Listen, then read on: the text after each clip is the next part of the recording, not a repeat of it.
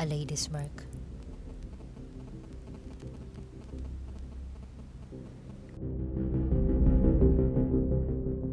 Newbie lang ako sa site na to, at sabihin na natin na interesado ako sa mga nababasa ko dito.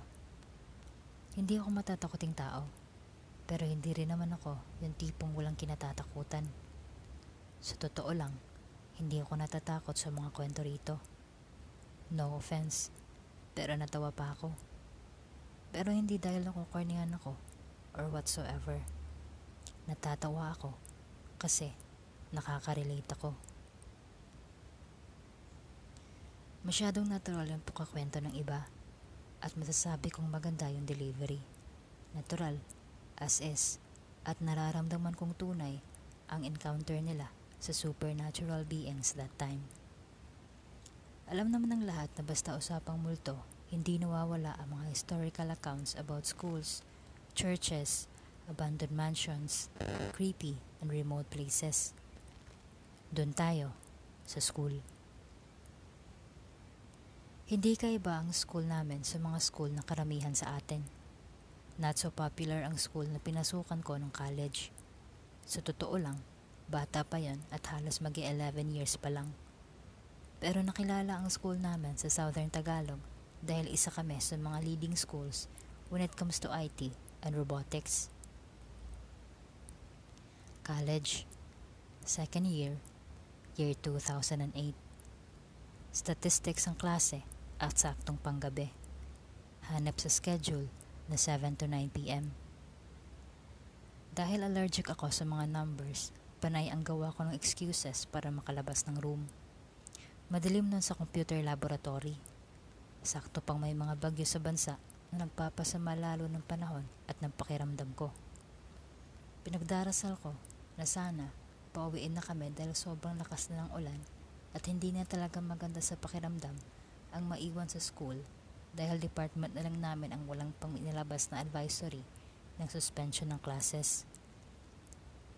Pero buti na lang, nagloko ang main server. System down. Tuwang-tuwa kami dahil akala namin uwian na. Kaso, hanga ako sa dedication ng prof namin sa, st- sa statistics. Nakagawa pa rin siya ng paraan. Lumipat kami ng room. Room three one five.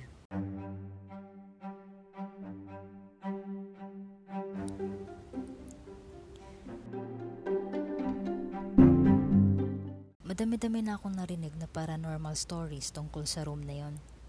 Naisip ko, siguro dahil corner room siya, hindi masyadong napapasok ng liwanag yung room kaya hindi maganda yung ambience sa umaga. At kapag gabi naman, para ka talagang hindi makahinga kahit air condition ng room namin. Para nagiging vacuum area. No air ang dating. Ayaw pumasok ng iba kong classmates kasi natatakot na sila at gusto na nilang umuwi. Hindi naman makapag-decide si prof kasi cargo nga naman niya kami kapag may nangyaring masama sa amin habang nasa daan pa uwi. Sobrang lakas ng ulan kaya delikado.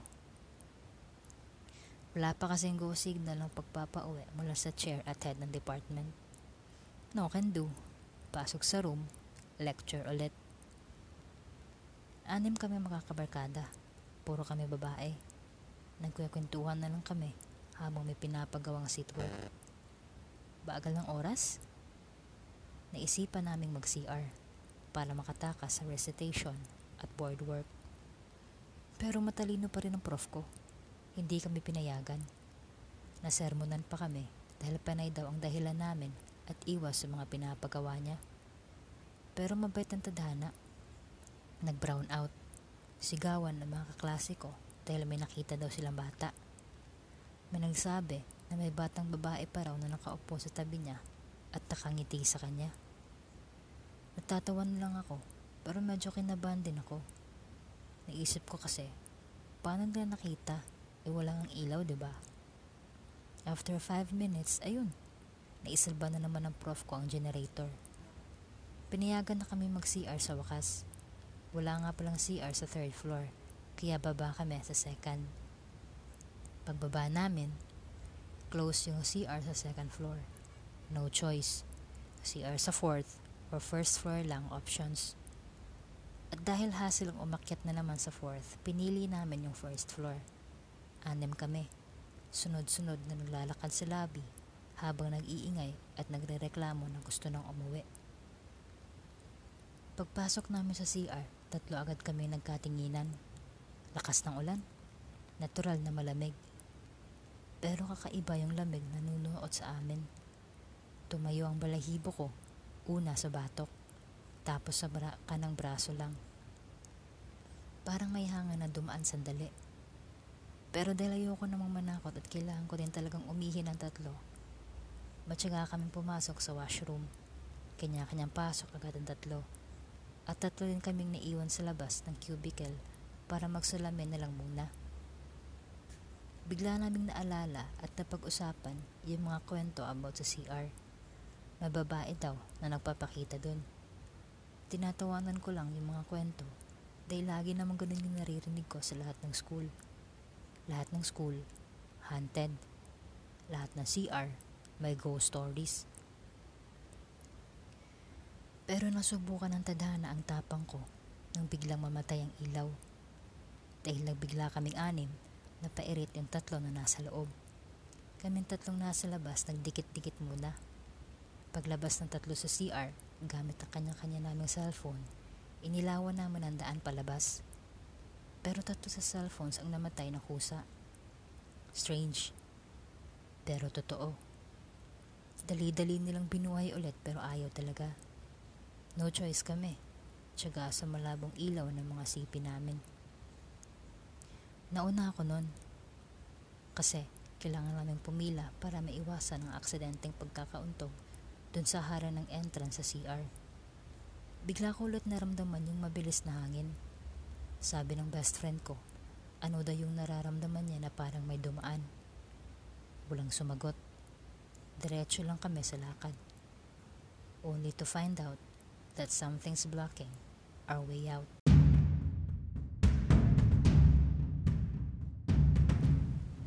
It was a girl. I can't forget her face and how she smirked at us. Hindi ko nakita yung mukha niya completely because she's wearing a Maria Clara terno. Beige yung kulay ng, yung kulay ng damit niya. And she's wearing a veil as well. Natatakpan yung kalahati ng mukha niya hanggang sa ilong niya. Kita lang ang labi niya na nakangiti sa amin na parang nangaasar pa. Madilim at ilaw ng phone lang namin ang source of light that time. But we can see her so damn clearly na translucent ang dating niya. We know it's not normal. Who would go to school with that attire and there's no such person na magiging glow in the dark sa ganong sitwasyon? We're stunned. Tatlo kami nakakita sa kanya, so we're pretty sure that we're not hallucinating or having a drop dead psychosis.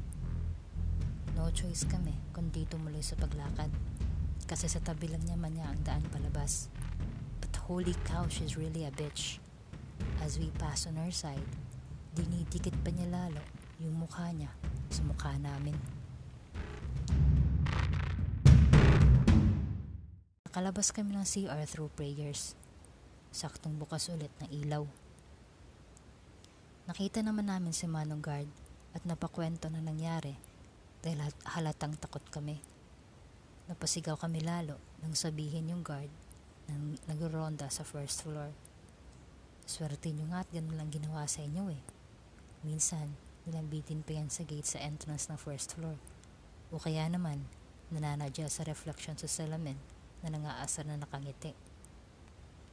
Takbo agad kami paakyat sa third floor. Room three one five. But before we were able to open the door of our classroom, the three of us saw her again.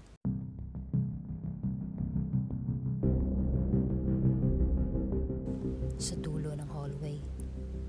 And again, with her freaking grin that caused us to be sick for a few days. We won't forget her face. I even doodled and the memory of her smirk still really gives us creeps.